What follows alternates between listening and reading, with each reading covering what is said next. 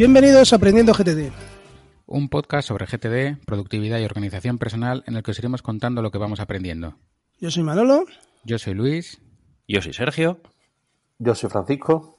Y yo soy Pablo. Y en este episodio vamos a hablar sobre los checklists, un tema que todos estabais esperando. Bueno, pues veis que estamos todos grabando. Esto parece el camarote de los hermanos Marx, pero bueno, el tema creo que, que lo merece. Porque bueno, el tema de los checklists es un tema recurrente en nuestras comunidades de Slack y Telegram, y es la utilización de los checklists, también llamados en la última edición de Organízate con Eficacia, eh, como listas de verificación.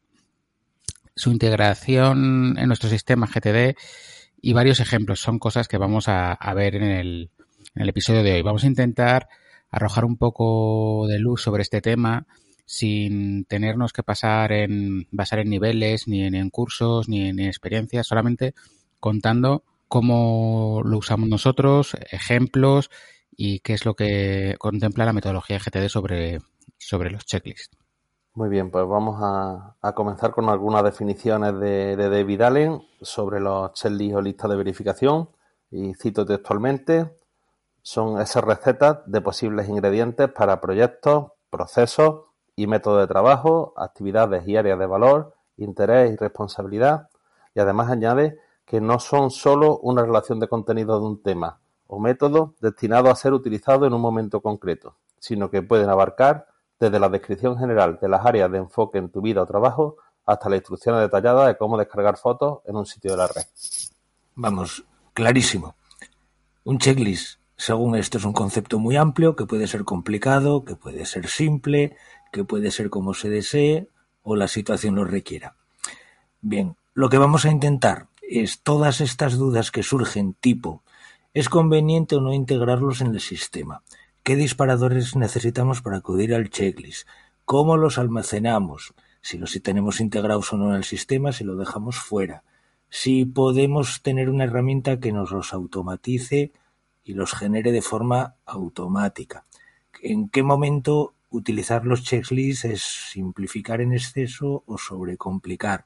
Explicando como lo hacemos nosotros, pues podréis tener una idea más aproximada de cómo utilizarlos. Bueno, en este caso eh, yo creo que tenemos que hacernos un par de preguntas. Eh, en primer lugar, bueno, pues ¿para qué sirven estas listas de verificación? O dicho de otra manera, eh, ¿para qué necesitamos una lista de verificación o un checklist? Eh, bueno, pues como hemos comentado en, en muchas ocasiones, eh, el fin último de tener recordatorios es eh, facilitar Eh, que nuestra vida avance en el modo que deseamos y con la menor fricción posible. Esto tenemos que hacerlo tanto a nivel profesional como personal. Eh, todos los días, eh, pues todos nosotros nos enfrentamos a tareas repetitivas que requieren pues nuestra atención. Y una buena práctica es que siempre que lo necesitemos estén en nuestra mente extendida. Siguiendo estas listas de verificación o estos checklists, vamos a minimizar los olvidos, los errores, nos vamos a asegurar que vamos a seguir todos los procesos correctamente, y en el caso de, de estos procesos, por ejemplo, pues podemos seguir un manual para cambiar una pieza de, de nuestro coche o mmm, para hacer una receta de cocina y al, al elaborar un plato, ¿no? Con esto nos aseguramos tener presente cada uno de los pasos y que no se nos olvide nada y, y, y lo hagamos como tenemos que, que hacerlo. Pues en G T D se podrían hacer diferentes clasificaciones de, de los checklists dependiendo de, de a qué factor atendamos, ¿no? Para, para clasificarlos como factor principal. Eh, si ese factor es temporal, pues podría hablarse de checklists periódicos, de checklists recurrentes, de checklists puntuales, etcétera. Ejemplos sencillos de esto podría ser un checklist diario, un checklist semanal, o, o no lo sé, por ejemplo, uno que yo utilizo es un checklist contable, ¿no? Para, para cada trimestre fiscal, por poner un ejemplo, o un checklist para el verano. Si, si el factor al que atendemos es otro, se basa, por ejemplo, en su utilidad, pues entonces podríamos hablar a lo mejor de checklists pues, de procesos o procedimientos, de soporte a la acción al proyecto, eh, incluso de soporte a revisiones de las de, de revisiones de nuestro sistema, ¿no? Ejemplos cotidianos de esto, pues podría ser un checklist para hacer la compra, o uno muy utilizado es el checklist para llevar a cabo tu revisión semanal, ¿no? Es un checklist que utiliza muchísima gente. Si el factor en el que te apoyas para clasificarlo se centra en qué función están cumpliendo en este preciso momento tu sistema, pues claro, esto, esto tiene un, un repercute en dónde los vas a tener organizados también en tu sistema. Entonces podríamos hablar de checklists pues, de acción, como puede ser por ejemplo el, el diario, porque en un checklist diario habitualmente pues tienes cosas que, que quieres hacer o, o, o al menos que quieres conocer todos los días. O podríamos hablar de checklist de apoyo a la acción o al proyecto, ¿no? Incluso, incluso un plan de proyecto que te has hecho. Podríamos hablar de checklists archivados, como puede ser el ejemplo de un checklist que tengas para hacer la maleta. Si en este preciso momento pues no tienes ningún viaje a la vista, pues el checklist lo tendrás en tu archivo probablemente y listo para ser rescatado, ¿no? El día que, el día que lo necesites. Y así podríamos seguir un buen rato, dependiendo de qué factor contemples como base para la clasificación, pues puedes establecer diferentes tipos de checklist, por decirlo de algún modo. Sin embargo, al final lo que realmente aporta valor y utilidad en tu vida no es disponer de esa clasificación con diferentes cajas, sino disponer de los que necesites y tenerlos en el lugar apropiado para encontrarlos cuando necesites y a tu disposición, y sobre todo pues hacer uso de ellos en el momento en el que te resulten útiles. Bueno, pues llegado a este punto, si os parece, vamos a ver eh, algunos ejemplos de los de los checklists que utilizamos, ¿no? Eh, bueno, ¿quién, ¿quién quiere empezar a comentar sus checklists y, y cómo los utiliza, pues digamos, a diario y cómo los integra en el sistema? Venga, voy yo. Tenéis que tener en cuenta que yo estoy mmm, llegado a esto, recién llegado, y, y voy a hacer una mezcla de, de los criterios que, que acaba de comentar Sergio.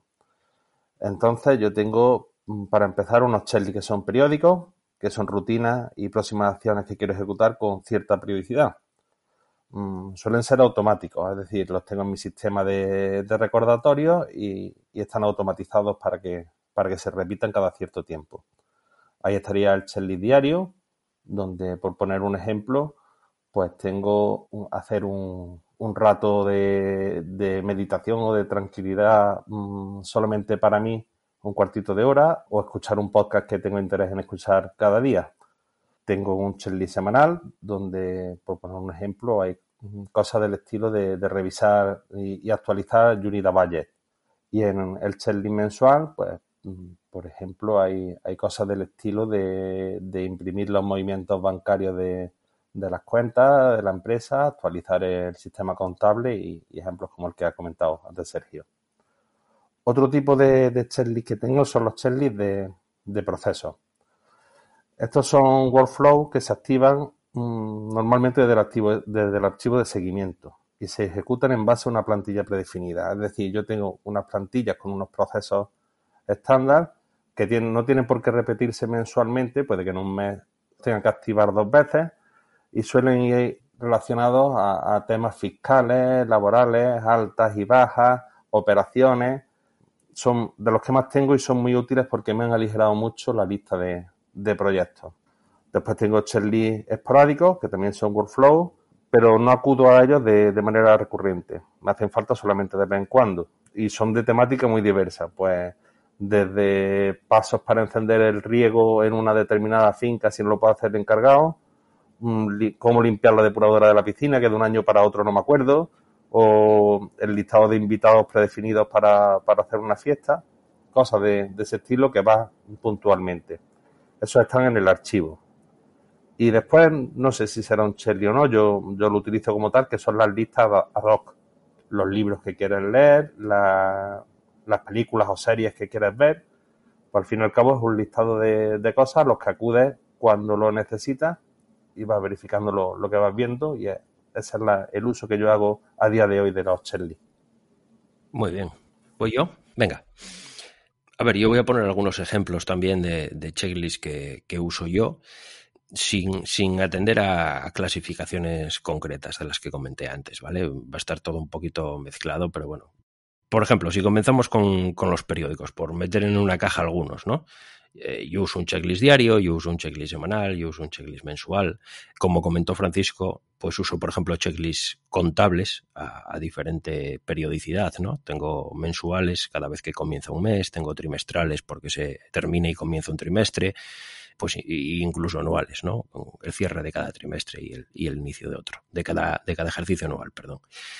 Tengo, por ejemplo, uno que escribí para mi blog no hace mucho, dejando una plantilla ahí para quien la quisiera utilizar, que es un estudio anual de la Biblia, por poner un ejemplo, que tiene recordatorios diarios, ¿no? Ya todo, todo estructurado. Eh, en temas periódicos, pues, pues estos, básicamente. Tengo recurrentes, el que utilizo fundamentalmente y de forma intensiva es el de antes de salir. Utilizo un checklist que es antes de salir y que, pues bueno, cuando me toque llevar algo de mi casa o me toque llevar algo de la oficina, yo ese, ese checklist siempre que salgo de cualquiera de mis ubicaciones habituales, puede ser mi oficina, puede ser mi casa, le doy una mirada, ¿no? Entonces yo si tengo que, yo si estoy en casa y sé que me toque llevar algo, pues lo pongo ahí.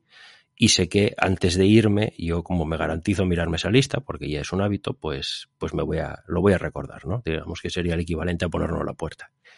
Luego, dentro de estos recurrentes, pues tengo pues cuando ocurra X, cuando ocurra algo que estoy esperando que ocurra, cuando esté en, en X sitio, antes de hacer un viaje de trabajo, preparar la maleta, que podríamos decir que está muy vinculado con el anterior, etcétera, ¿no? Luego tengo checklist de procesos. Por ejemplo, pues rellenar ciertos tipos de, de información que tengo que rellenar en mi trabajo, hacer una especie de, de informes, ¿no? Y tengo que seguir pues una, una especie de, de plantilla, por decirlo de alguna manera. La actuación ante, ante diferentes tipos de, de incidencias en mi trabajo, cada vez que una se presenta, pues bueno, depende de qué tipo de incidencia sea, pues yo trabajo con determinados clientes que me exigen que cuando algo pasa, dependiendo de qué sea ese algo, pues en ocasiones está definido lo que, lo que tengo que hacer. Entonces yo tengo pues, pues un checklist para dar esos pasos, que es lo que me piden, para no para seguirlo como lo debo seguir y no olvidarme de nada, ¿no? Luego tengo checklist de soporte.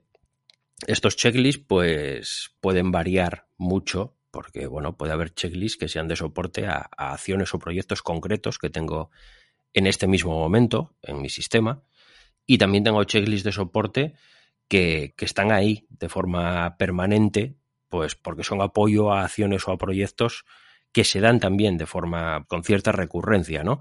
Como puede ser, pues por ejemplo, suministros. Yo, por ejemplo, tengo un checklist en el que tengo todos los tipos de bombillas con sus características que tengo en mi casa y que tengo en mi oficina.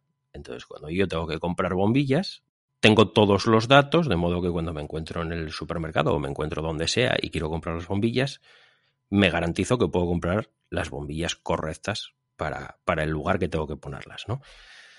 Por ejemplo, comprobación de existencias también. Tengo un checklist de comprobación de existencias pues de material de oficina, cosas de este tipo, ¿no? Entonces, bueno, pues son, es otra utilidad que pueden tener que es muy interesante. Tengo checklist para revisiones. Uno común que ya comentaba antes, la revisión semanal. Mucha gente utiliza un checklist para su revisión semanal con todos los pasos que tiene que dar. Tengo uno para mi revisión trimestral y otro para mi revisión anual. Aquí habría que diferenciar lo que es el checklist, que bueno, se puede tener mezclado todo junto en un checklist, ¿no? Pero puede haber un checklist para el proceso, para unos pasos determinados que tú quieres seguir, y también puedes tener checklist de disparadores para preguntas que quieres hacerte, por poner un ejemplo, para obtener cierta información, ¿no? Y esa, esa si, si tú compruebas que te funciona o quieres probar una serie de preguntas a hacerte, puede estar bien que las, que las tengas reflejadas en algún sitio para que el año que viene, cuando hagas tu próxima revisión, te acuerdes, ¿no? Puedas recordarlo. Otros que utilizo, pues checklists de listas ad hoc, como lo que comentaba Francisco. Eh, por ejemplo, libros que quiero releer. Yo tengo, yo tengo un checklist, por ejemplo, donde anoto cuando leo un libro y me parece que tiene información que me resulta de mucho interés y es un libro que me ha gustado, yo lo añado a una lista. Y en esa lista pues tengo libros que con, con el tiempo, con cierta regularidad consulto, porque hay muchos libros que releo, ¿no? Bueno, más, más ejemplos. Yo hice una pequeña lista aquí de ejemplos de checklists que no son necesariamente checklists que yo utilice, algunos sí, pero que, bueno, creo que os la voy a leer así por encima porque le puede dar a la gente un, una idea un poco amplia de... de para qué se puede utilizar un checklist, ¿no? Por ejemplo, inventario en un pequeño comercio, con todo el material que tienes que tener allí. Procedimiento para hacer un pedido a diferentes proveedores, porque cada proveedor puede exigir que tú, para hacer ese, ese pedido, pues que lo hagas de una manera di- distinta, ¿no? ¿Qué hacer si salta la alarma de tu casa? ¿Qué hacer si un cliente te pide que elimines sus datos de tu base de datos? Para hacerlo de una manera legal, porque muchas veces, dependiendo de qué estemos hablando, pues no escoger y borrar su correo electrónico, ¿no? Hay, hay más cosas que hacer. Un checklist para preparar una fiesta de cumpleaños. Un checklist para preparar unas vacaciones o un viaje de trabajo, por ejemplo, ¿no? Un checklist para preparar una formación. Gente que hace formación. Un checklist para preparar la maleta en un viaje, que es un checklist muy habitual que muchísima gente usa. Un checklist para configurar un ordenador nuevo. Si, por ejemplo, tú te compras un ordenador nuevo y no quieres partir de una copia de seguridad que ya tengas, por ejemplo, de tu actual ordenador, lo quieres instalar desde cero, bueno, tú puedes tener un checklist porque hay una serie de aplicaciones que quieres instalar, una serie de aplicaciones que quieres configurar y puedes tener esto, ¿no? Eh, checklist para dar de baja un servicio determinado, un checklist para comprobaciones que tengas que hacer si te quedas sin servicio de internet en casa, checklist para procedimientos que son muy habituales también, como poner la lavadora o la secadora, comprobaciones antes de grabar un podcast.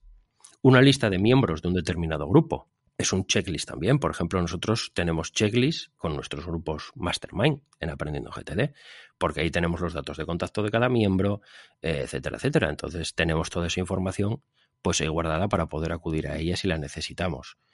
Un temario a estudiar antes de un examen o materiales que necesito para hacer un trabajo de plástica en el instituto, ¿no? Pues es un checklist también. Libros que tienes que leer durante el curso veintiuno veintidós en la asignatura de literatura, pues es un checklist. O incluso una, una lista de citas motivacionales, de las cuales lees una a diario, es un checklist también. O pasos a dar para sustituir el router en tu casa, porque quieres quitar el que te ha puesto el operador y poner uno de mejores prestaciones, uno neutro, pues tú te pones a buscar en internet y te encuentras a lo mejor con un listado que en realidad es un checklist de todos los pasos que tú tienes que dar para poder configurar ese nuevo router de una forma adecuada y tener internet en casa. No sé, eh, son los que he apuntado. Como veis, las posibilidades de esto son infinitas. Así que, bueno, cada cual, pues, contemplará tener aquellos que le puedan resultar de utilidad o no, ¿no? A ver, yo buceé en mi sistema, saqué los checklists que tengo. Y como yo también comparto lo de que clasificar los checklists es muy artificial. De hecho, eh, bueno, pues hay uno que puede ser de apoyo a procesos, pero además puede ser diario. Otro, vamos, comparten categoría. Entonces yo los voy a, a poner de ejemplo. O sea, voy a poner de ejemplo los que uso sin clasificación ninguna. Si son de utilidad para alguien, genial. Y si no, pues son los míos. El, el primero que, cuando preparaba el podcast... El primero que me vino fue el de el previo a grabar, que dices tú, bueno, checklist, bueno, pues que si quitar las notificaciones del, del móvil o del ordenador, que si o poner en modo avión, que si el, la ganancia del micrófono y tal, bueno, lo que todo el mundo puede más o menos ent- entender. Después de, de este, que venía muy bien al caso, yo también uso checklist diario, eh, semanal y mensual. Que esos los tengo dentro del sistema porque son de consulta continua. Tengo el de las revisiones de G T D, no revisión diaria, que esa ya queda claro que no existe, pero sí la, la revisión semanal, eh, la revisión trimestral y la revisión anual las tengo guionizadas, luego las sigo de aquella manera o no. Porque un inciso que quería hacer es que, desde mi punto de vista, un checklist no es necesario hacerlo entero. Yo tengo checklist diario que son cosas que quiero tener bajo control si las hice o no, pero algunas de ellas, como en una lista de siguientes acciones, vamos, si no la pudiste hacer, pues puede pasar o puede no pasar nada. Pero eso ya lo decido yo. Sin embargo, sí que quiero tener a la vista ese recordatorio de esa cosa que creo que debería estar hecha o no.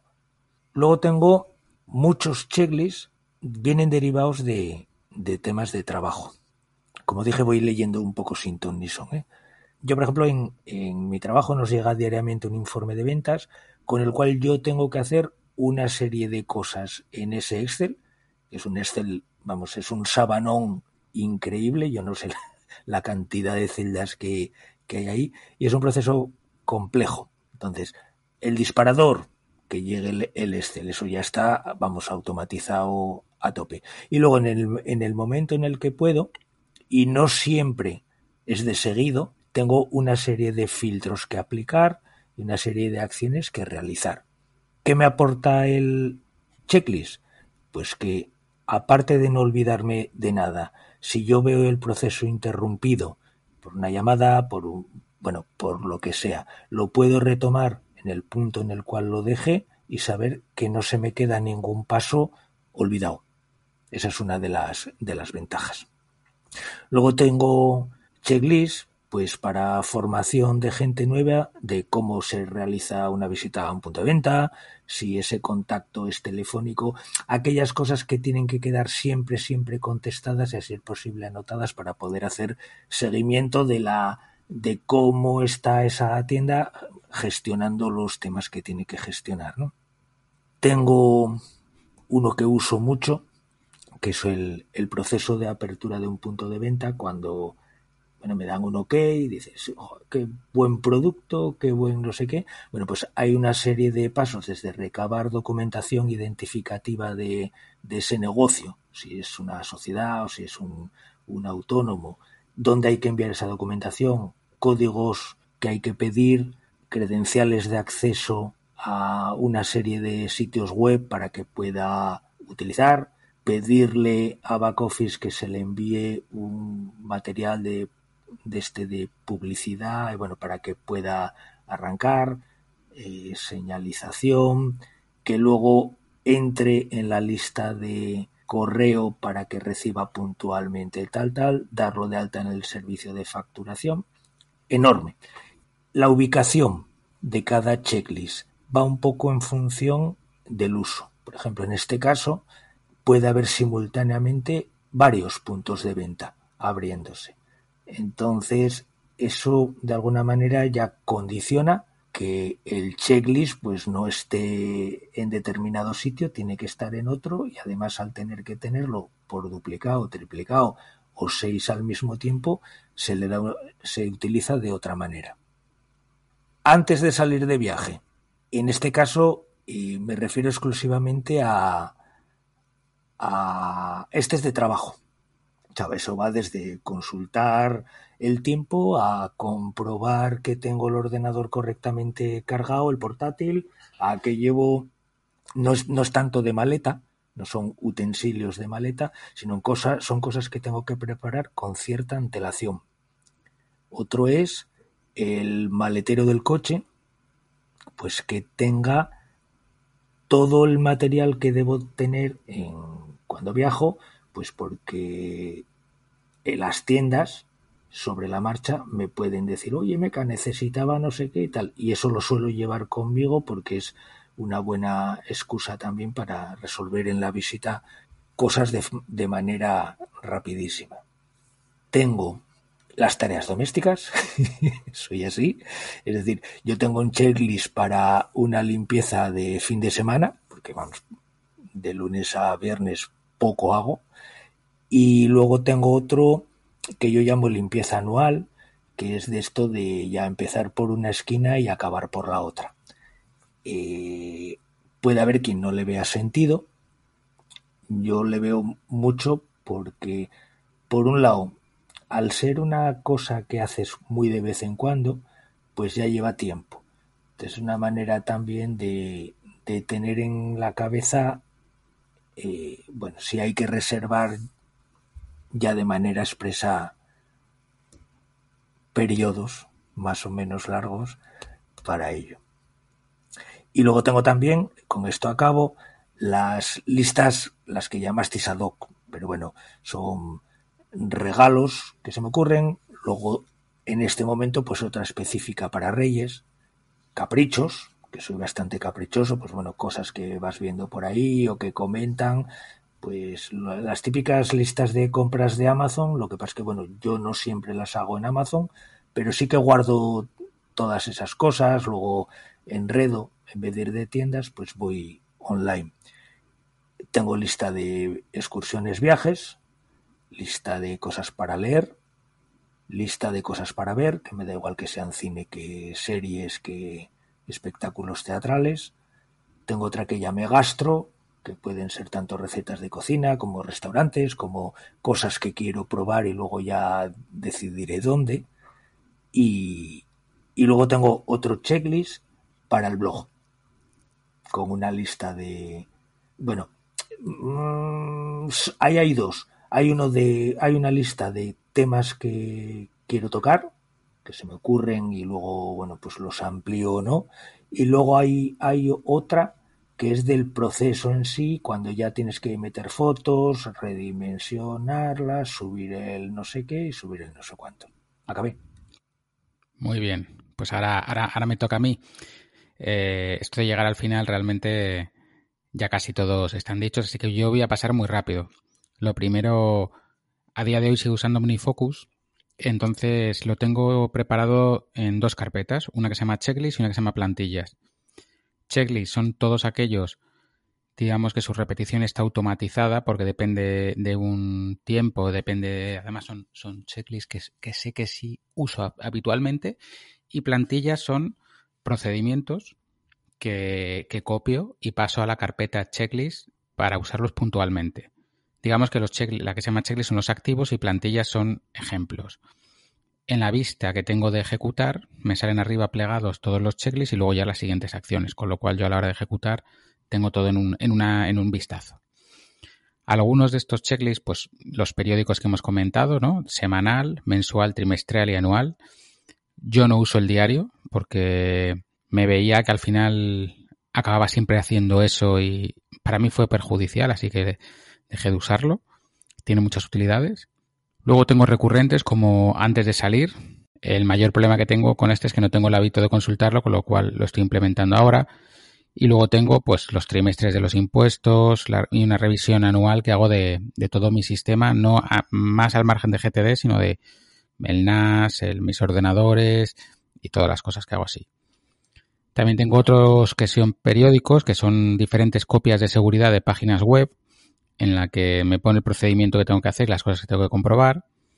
Tengo otro, que es estos de los que saco de las plantillas y los personalizo en cada momento para activarlos, que es la, el procedimiento de publicación de un episodio de Aprendiendo G T D, altas y bajas del personal de la empresa, eh, los ajustes del reloj, es, los cambios de hora. Esto es una tontería, pero claro, me encontraba que el coche de mi mujer tiene dos relojes, el mío se hace automático, el termostato de casa hay que cambiar la mano, el horno también, y te das cuenta que muchas veces vas por casa y te fijas en el del termostato para ver la hora, y ya he llegado más tarde alguna que otra vez por estar mal ese reloj, así que cuando hay cambio de horario me apunto a todos los relojes de la casa que hay que cambiar y los cambio. Documentaciones que necesito para el inicio, para el final de una obra, que más o menos se repite siempre. Luego tengo otros que son de puntuales o de apoyo, por ejemplo ahora últimamente pues me he hecho uno que son compras para el Black Friday. Llevo un tiempo con desde mi lista de deseos, con cosas que me han ido recomendando, apuntando eh, lo que quería comprar y el precio que tenía. Luego llega el Black Friday y te das cuenta que es un timo porque eh, pocas rebajas hay, pero bueno, alguna, alguna se ha pillado. También, por ejemplo, publicaciones en redes sociales para alguna campaña en las que me dicen, oye, hay que hacer estas tres publicaciones este día, otras dos otro, pues me hago ahí el listado y luego ya voy comprobando que he ido cumpliendo cada día. Eh, tengo otros del estilo la próxima vez en. En mi caso, por ejemplo, los que más uso son la próxima vez en el veterinario, donde me voy apuntando las según va surgiendo las cosas que le tengo que consultar al veterinario para el perro, o la próxima vez en Sevilla. Aquí hay que decir que si tú vives en Sevilla o cerca de Sevilla y vas con frecuencia, a lo mejor Sevilla sería un contexto, pero en mi caso que voy dos veces al año o una vez al año, eh, me vale con... contenerlo como una cosa aparte que no me hace falta verla de continuo todos los días. Y bueno, pues esto es un poco más o menos el, el resumen. Veis que coincide con, con muchos de los que hay. Pero bueno, Manolo, te toca. Bueno, pues eh, ya voy yo. Claro, después de, como ha dicho Luis, después de, de cuatro ejemplos de checklist de cada uno de nosotros, pues ahora ya va a ser muy difícil ser original o decir algo que, que pueda interesar demasiado. Pero bueno, mis checklists, eh, los, bueno, todos los normales, los de la lista de la compra, que es uno que utilizo mucho, el equipaje, pues bueno, cuando surge. Eh, en el tema del banco tenemos eh, bastantes procesos que, que hay que seguirlos por checklist, ¿no? Y más ahora que nos han cambiado el, el sistema operativo. Entonces, pues cuando, pues cuando vamos a revisar un cajero automático, pues hay que hacer una serie de comprobaciones, eso todo está con checklist. Eh, cuando hay que tramitar un crédito o bueno, pues cualquier otra operación con un cliente, todo esto lo tenemos con checklist que están a, normalmente están almacenados en el, en el disco duro de mi ordenador o, o incluso en la intranet del banco. Eh, luego, bueno, pues utilizo una aplicación que me recomendasteis, que es Paprika, para el tema de las recetas, para, bueno, pues tenerlas ahí almacenadas y luego seguirlas cada vez que las voy a hacer. Y, bueno, pues también eh, la utilizo para la lista, para confeccionar la lista de la compra cuando... cuando voy a voy a hacer esa receta para, no sé, hoy por ejemplo tengo bastante familia en casa, voy a preparar una receta un poquito especial, bueno, pues voy a utilizar ese checklist, lógicamente. Eh, tengo un checklist de, para generar eh, unos códigos cu erre para las cajas que tengo en el trastero, es una es una, una costumbre que tengo que le cogí del podcast a Patuflinx. Tengo un checklist para felicitar a los clientes, eh, normalmente pues les felicito por, por su cumpleaños y por las navidades también. Entonces, bueno, pues tengo toda la lista de clientes y esa pues la voy revisando y la voy actualizando según voy captando clientes. Eh, tengo también un checklist con lo que tengo en cada mochila, porque como sabéis tengo bastantes cámaras, tengo drones, tengo tal, entonces muchas veces no sabes en qué mochila tienes cada cosa. Lo que intento es tenerlo siempre todo en la misma mochila para que sea más fácil eh, localizar. Eh, tengo un checklist también para, antes de empezar a volar un dron, todas las comprobaciones que hay que hacer antes del despegue. Desde, bueno, pues ver que el drone tiene el software actualizado, eh, ver eh, pues el tiempo que hace, si hay viento suficiente eh, o hay un viento excesivo y no puedes levantar la nave, o bueno, pues todas las comprobaciones que tienes que hacer para que, el, para que no haya ningún accidente.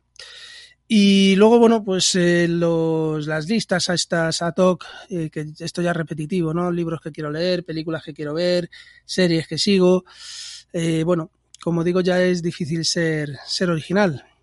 Vale, una cosa que no se dijo, pero que por otro lado igual es un poco obvia, los checklists se revisan y se actualizan con la frecuencia necesaria, es decir, requieren de un mantenimiento. Porque si tú tienes un checklist para algo, ese proceso cambia por lo que sea y el checklist no lo actualizas, mal vamos. Entonces, que de alguna manera, en la revisión, no sé en cuál, cada uno sabrá con qué frecuencia cambia su, su entorno o sus checklists. Es decir, en uno de libros da igual, tú añades, quitas y tal, pero... En otro de los relojes, por ejemplo, el de los relojes de Luis, si compra tres cachivaches nuevos y no los añade al checklist de los relojes cuando cambie la hora, pues seguirá llegando tarde a donde llegue tarde. No, básicamente que me acabo de cambiar de casa, con lo cual me ha cambiado el checklist entero.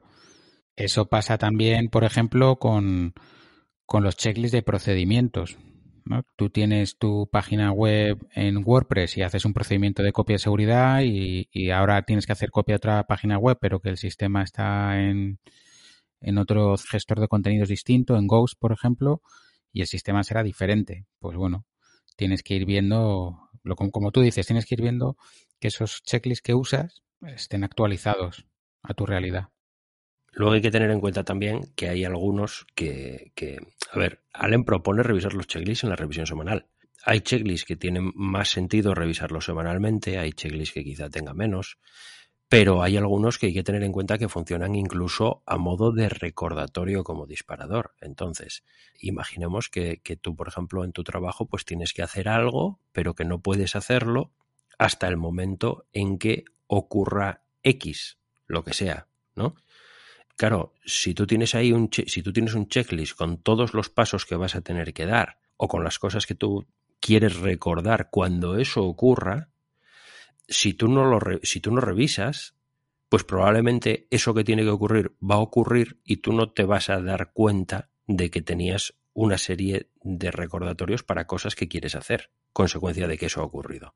Entonces, en tu revisión semanal la buena práctica es revisar tus checklists porque al menos pues te vas a actualizar en cuanto a, a esa, toda esa información, ¿no? Es uno de los beneficios de hacer tu revisión semanal. Luego quizá hay otros checklists que tengan menos sentido revisar en tu revisión semanal. De hecho, yo no los reviso, como puede ser, por ejemplo, el de preparar la maleta para hacer un viaje. Yo esos checklists no los reviso semanalmente pues porque, bueno, tengo muchos de ese tipo y realmente pues tampoco me aporta revisar esos, esos checklists todas las semanas. Pero en principio sí que los hay que sí que los hay que revisar, ¿no? Yo normalmente los lo reviso los que tengo activos en ese momento de, de procesos, los que no están, no son plantillas ni, ni nada de eso. Y, y después los que me han supuesto los que creo que voy a tener que cambiar porque una captura ha hecho que, que vaya a haber un cambio. O, os pongo un, un ejemplo. El único checklist que tengo yo del tipo cuando ocurra X o algo similar, lo he hecho precisamente este año porque durante la, la campaña de recolección han ido surgiendo problemas por no haber hecho cosas antes de empezar la campaña. Entonces he creado un checklist antes de la próxima campaña y he ido metiendo ahí todas las cosas que había que hacer para que no ocurran cosas que han ocurrido en esta. Ocurrirán otras. Bueno, pues iremos ampliando ese, ese checklist. Aparte, yo quería hacer una, una pregunta con el con unos checklists que habéis hablado, los de antes de salir. Creo que era Sergio. Yo estoy siempre para arriba y para abajo, de un sitio a otro, de Lucena a Herrera, de Herrera a Casariche, a Estepa. Entonces soy el tío de los mandados.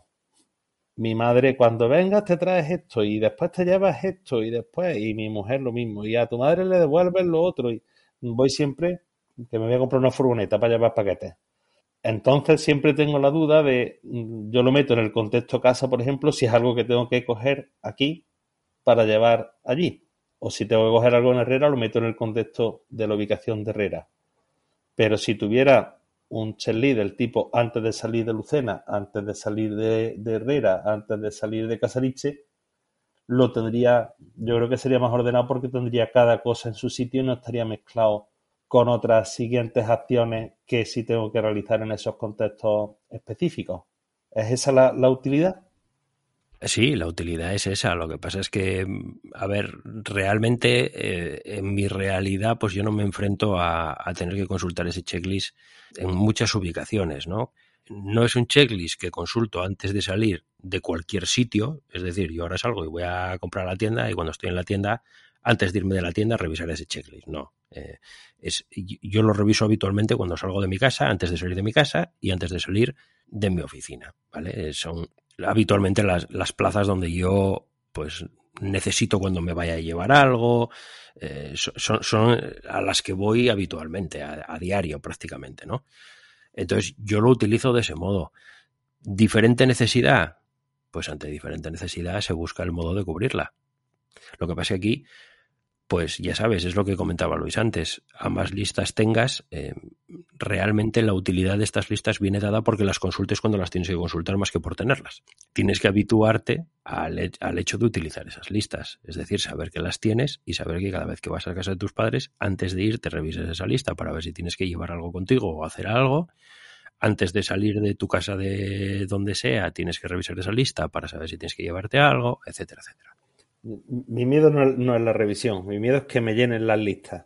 Porque esto claro. es como, como los coches y el maletero. Cuanto más grande te lo compres, más claro. te lo van a llenar. Claro, claro. Yo, yo tengo solo una.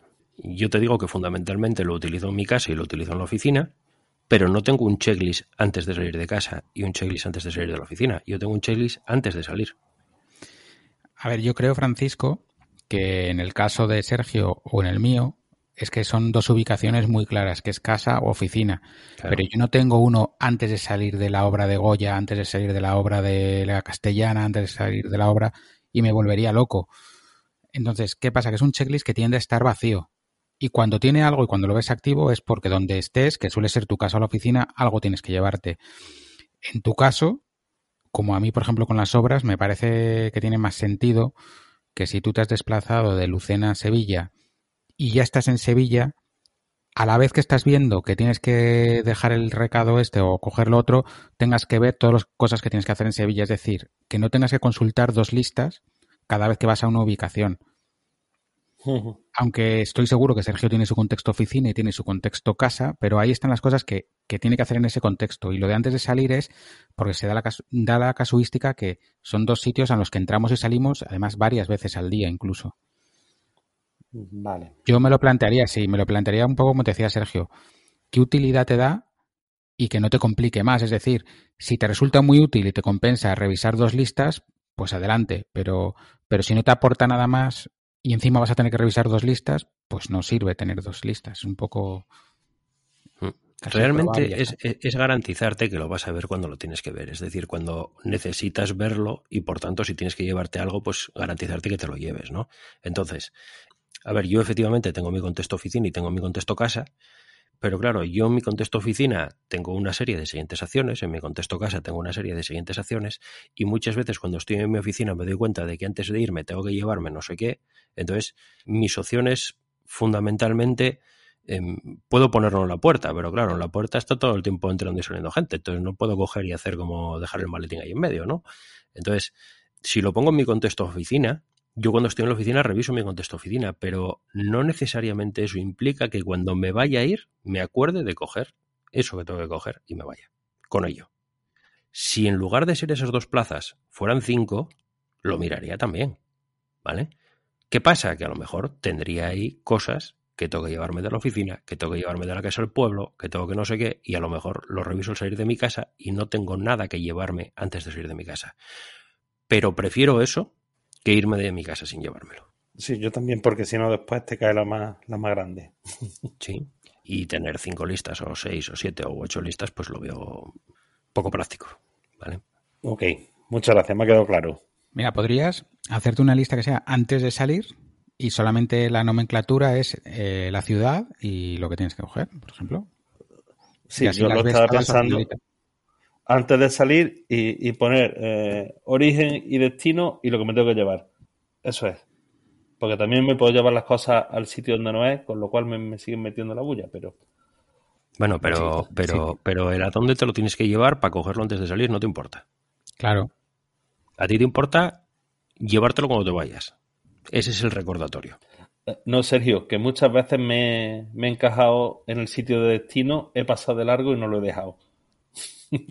Ah, bueno, ya, te entiendo. Eso, pero eso es otro tema. Bueno, de todas maneras... Eso es otro tema. Tu re, tu recorda...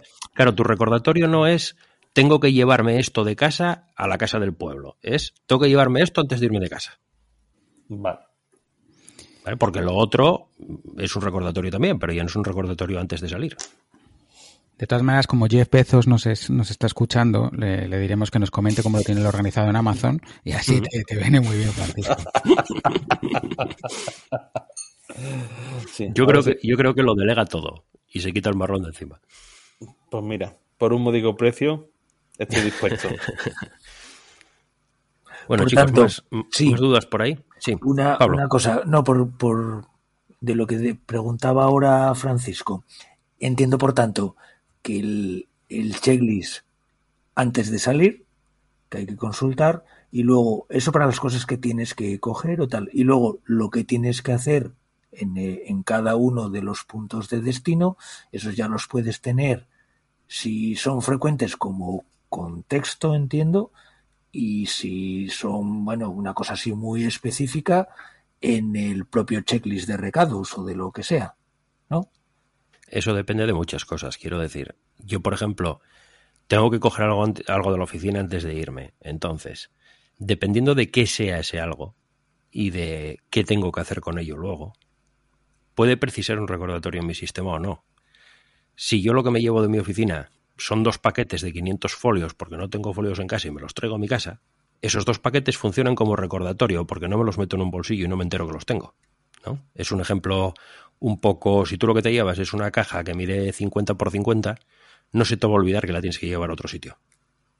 Bien, yo lo, lo comentaba un poco aplicado a mi, a mi día a día, que es que cuando el otro día no sé dónde comenté que yo tenía muchas poblaciones como contexto. Eh, fue en Telegram y alguien decía, bueno, yo es que eso lo tendría como un checklist, eh, etcétera. Voy con mucha frecuencia a muchos sitios y tengo muchas cosas que, que hacer y ya comprometidas.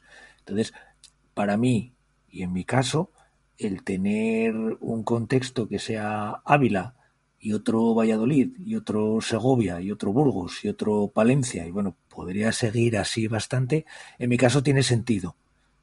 Era un poco por lo que lo decía, por si vosotros lo veis así o no, si hay algo que comentar al respecto. Sí, claro, pero, pero eso, eso en realidad no es antes de salir. Pero sí, por supuesto, eh, por supuesto. Yo, yo por ejemplo tengo, yo por ejemplo tengo checklist, eh, tengo un checklist de qué hacer cuando esté en X sitio y, y tengo contextos para X sitios. Y esto, pues al final lo que te, lo que te eh, el sentido común determina un poco pues, pues la frecuencia con la que tú vas a ese sitio. Es decir, yo no necesito tener contextos para, para diez emplazamientos cuando realmente regulares de verdad para mí son dos. Entonces, yo utilizo esos, esas dos listas, son contextos, y el resto son checklists, pues porque, bueno, porque, porque no los necesito atravesados en medio de mis listas de siguientes acciones todo el día cuando la frecuencia no es, no es tan habitual, ¿no? Lo veo similar a, a las agendas. Es un tema tanto de frecuencia como de volumen. Ponerlo eso en uh-huh. una balanza y ver si requiere contexto específico o no. Claro. Bueno, otra cosa. Yo os he dicho eso, que lo tengo todo en, en OmniFocus y los tengo separados simplemente, pues los que están activos de lo que son plantillas. Realmente los que están activos hay algunos que se que automáticamente se renuevan, pero vamos, el proceso sería tenerlo todo en plantillas y cuando los necesito, copiarlos en activos, actualizarlos y ya me aparecen en mi sistema, digamos. Intuyo por los ejemplos que habéis puesto y por cómo los habéis contado y por lo que os conozco, que algunos de vosotros no los tienen todos en el sistema, que los tenéis a lo mejor en un archivo aparte y tiráis de esos cuando, cuando hace falta. ¿Cómo, cómo lo organizáis? Bueno, realmente los que tú tienes en las plantillas cuando no los estás utilizando están en el archivo. Sí, sí, sí. Sí, pero bueno, digamos que... Teóricamente, ¿eh? Ah, sí, sí, sí, eh, efectivamente. Están ahí porque además son, son que están olvidados y que no se revisan, no, no me ocupo de ellos hasta que me hace falta. Eh, estaba más a nivel operativo, a nivel los copiáis a mano, los eh, ah. actualizáis, ver, no, los dejáis y los consultáis sí. en ese archivo, porque estaba pensando, por ejemplo, que en, en Manolo, ¿no? En Manolo todos esos procedimientos del banco, imagino que se los habrá pasado a su sistema, pero es posible que, te de, que tú estés en tu trabajo, te den un procedimiento de trabajo en un papel y tú lo tengas en tu aplicación, que tienes que hacer el alta, por ejemplo, el personal y tengas ahora tu papel en el que vas tachando. Eso sería como tenerlo aparte, ¿no?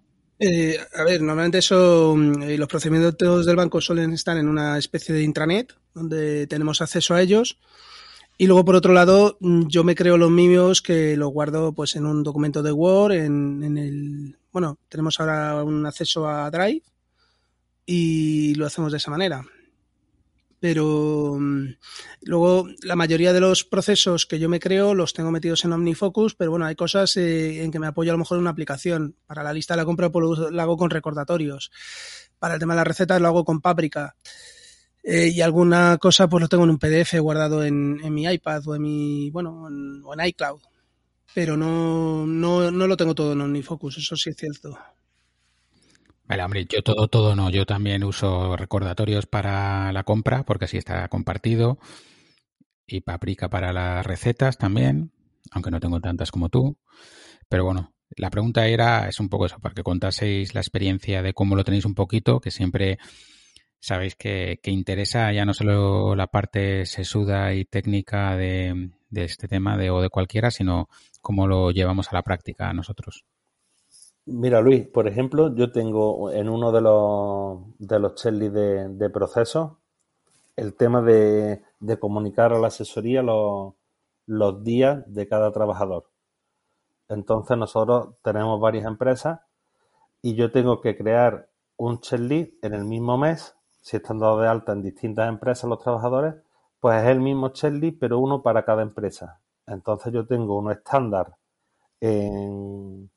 Eh, en Notas de Apple y conforme lo voy incluyendo al sistema le voy poniendo en el encabezado, le tengo puesto pues empresa N N N eh, M M del mes barra A A A A del año, porque se me pueden juntar varios meses y varias empresas a la vez.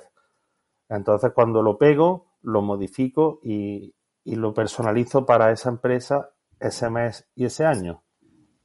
Sí, yo hago eso con los episodios de Aprendiendo G T D, que tengo un que pone episodio equis equis, copio, pego, le pongo, le cambio el número y ya está. Y solamente ahora añado si grabo yo o no grabo, porque en función de eso, el primer apartado que es elaborar guión, tal, todo eso, lo directamente lo borro o, o lo dejo tal cual. Yo tengo varios en Google Docs, en documentos, y si los necesito, cuando los necesito utilizar, los tengo archivados.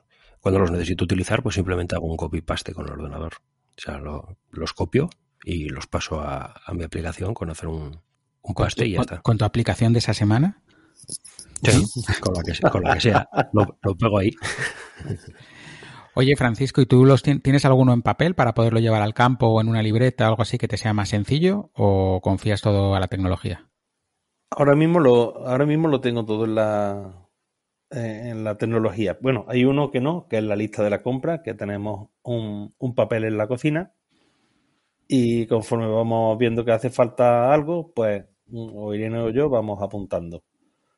Cuando la lista ya va mm, subiendo de volumen, al que le toque, pues coge el papel, se va para la, para la despensa, hace un recuento visual por si hay que añadir algo y con ese papel se va al supermercado. No tenemos listas compartidas ni, ni nada de eso.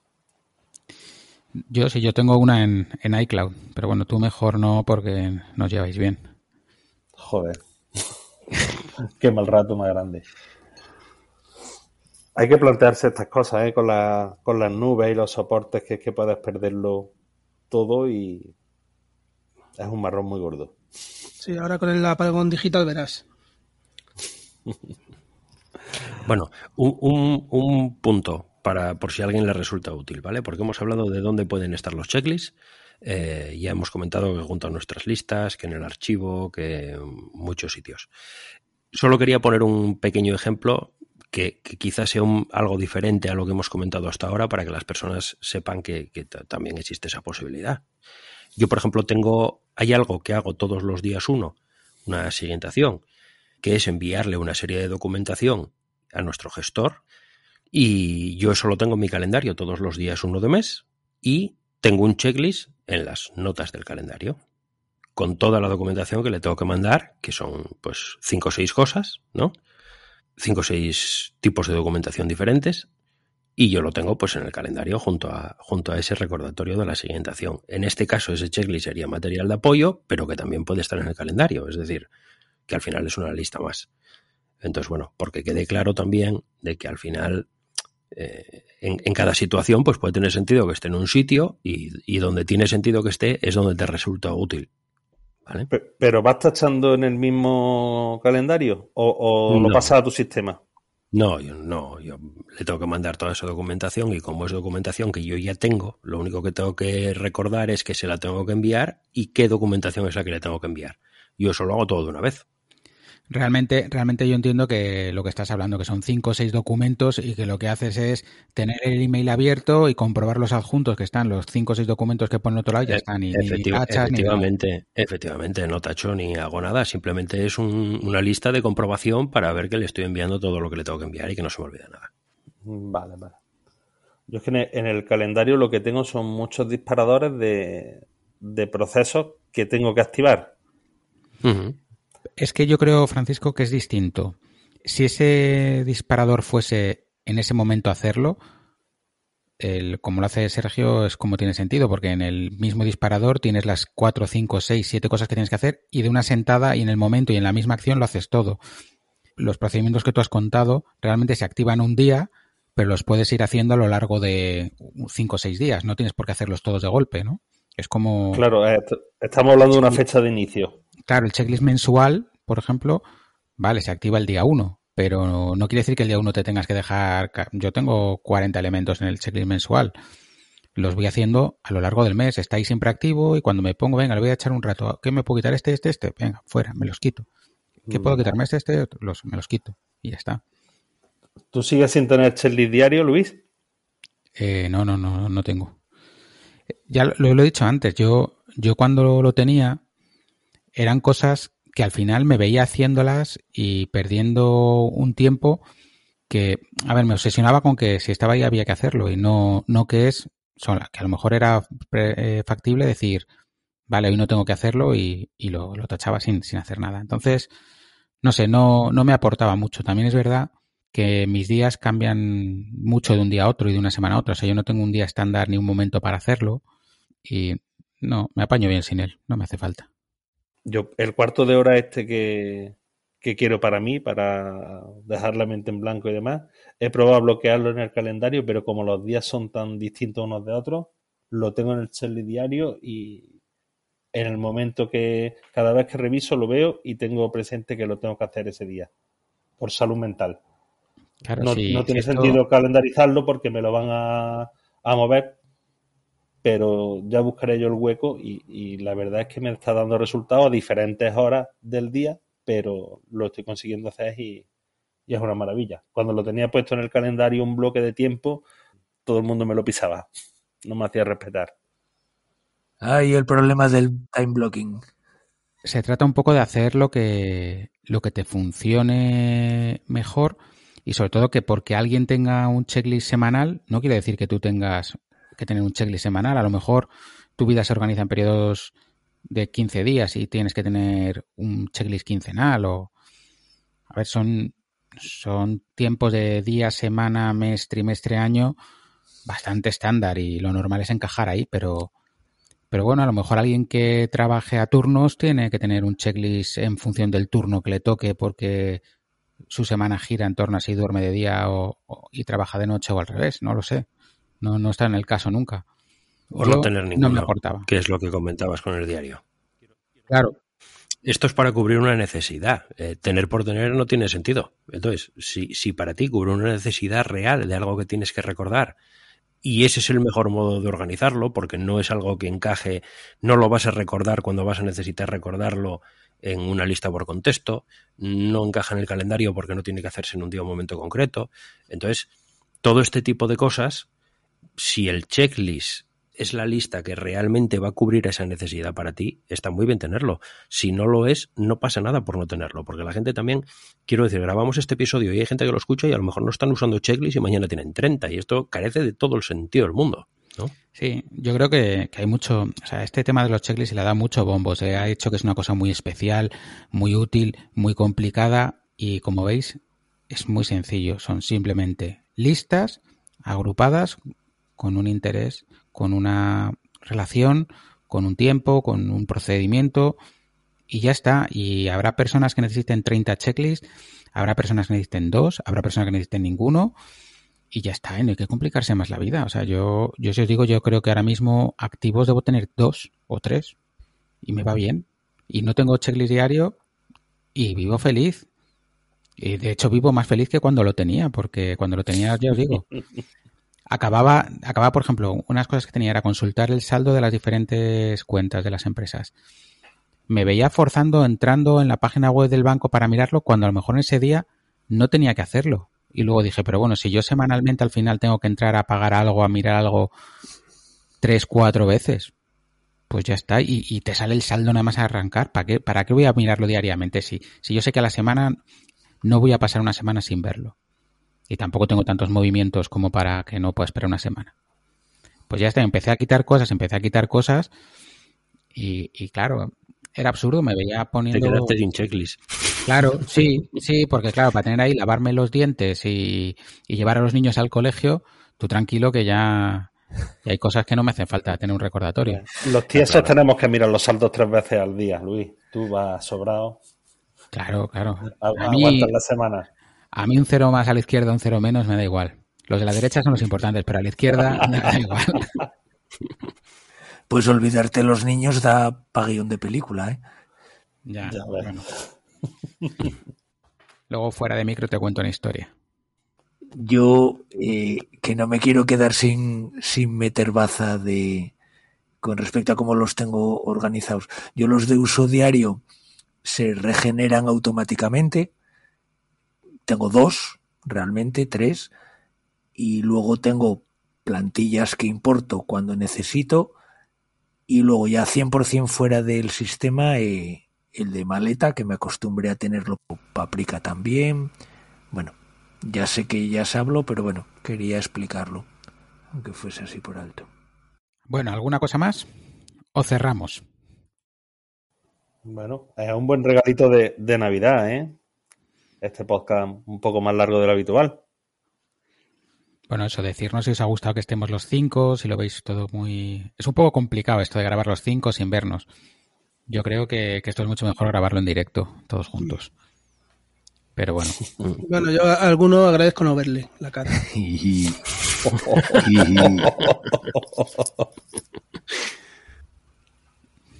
Bueno, pues yo creo que, que vamos a ir cerrando el episodio, ¿vale? Vamos. Perfecto. Así que hasta aquí es nuestra opinión sobre los checklists. Esperemos que os haya parecido más sencillo de, de lo que pensabais. Muy bien, pues esto ha sido otro episodio de Aprendiendo G T D. Si te ha gustado, te agradeceríamos que dejases una reseña en Apple Podcasts o en iVoox para conocer el podcast. Puedes contactarnos en aprendiendo g t d arroba gmail punto com o en info arroba aprendiendo g t d punto com o en nuestros Twitter personales. El mío es arroba lsblasco. El mío es arroba manolo-molero. El mío es arroba spantigarramos. El mío arroba paredes noventa y cuatro. En el Twitter del podcast arroba aprendiendo G T D. Y como siempre, comunidades de Telegram y de Slack, que tenéis los enlaces que acompañan en el texto. Pues Así nada. que nada, nos vemos en breve. Que paséis Venga. buenas fiestas. Feliz Navidad y hasta el año que viene. Venga, nos vemos pronto. Fiestas. Venga, hasta, hasta luego. La que esté escuchando en verano el episodio, pues también feliz Navidad. Hasta luego.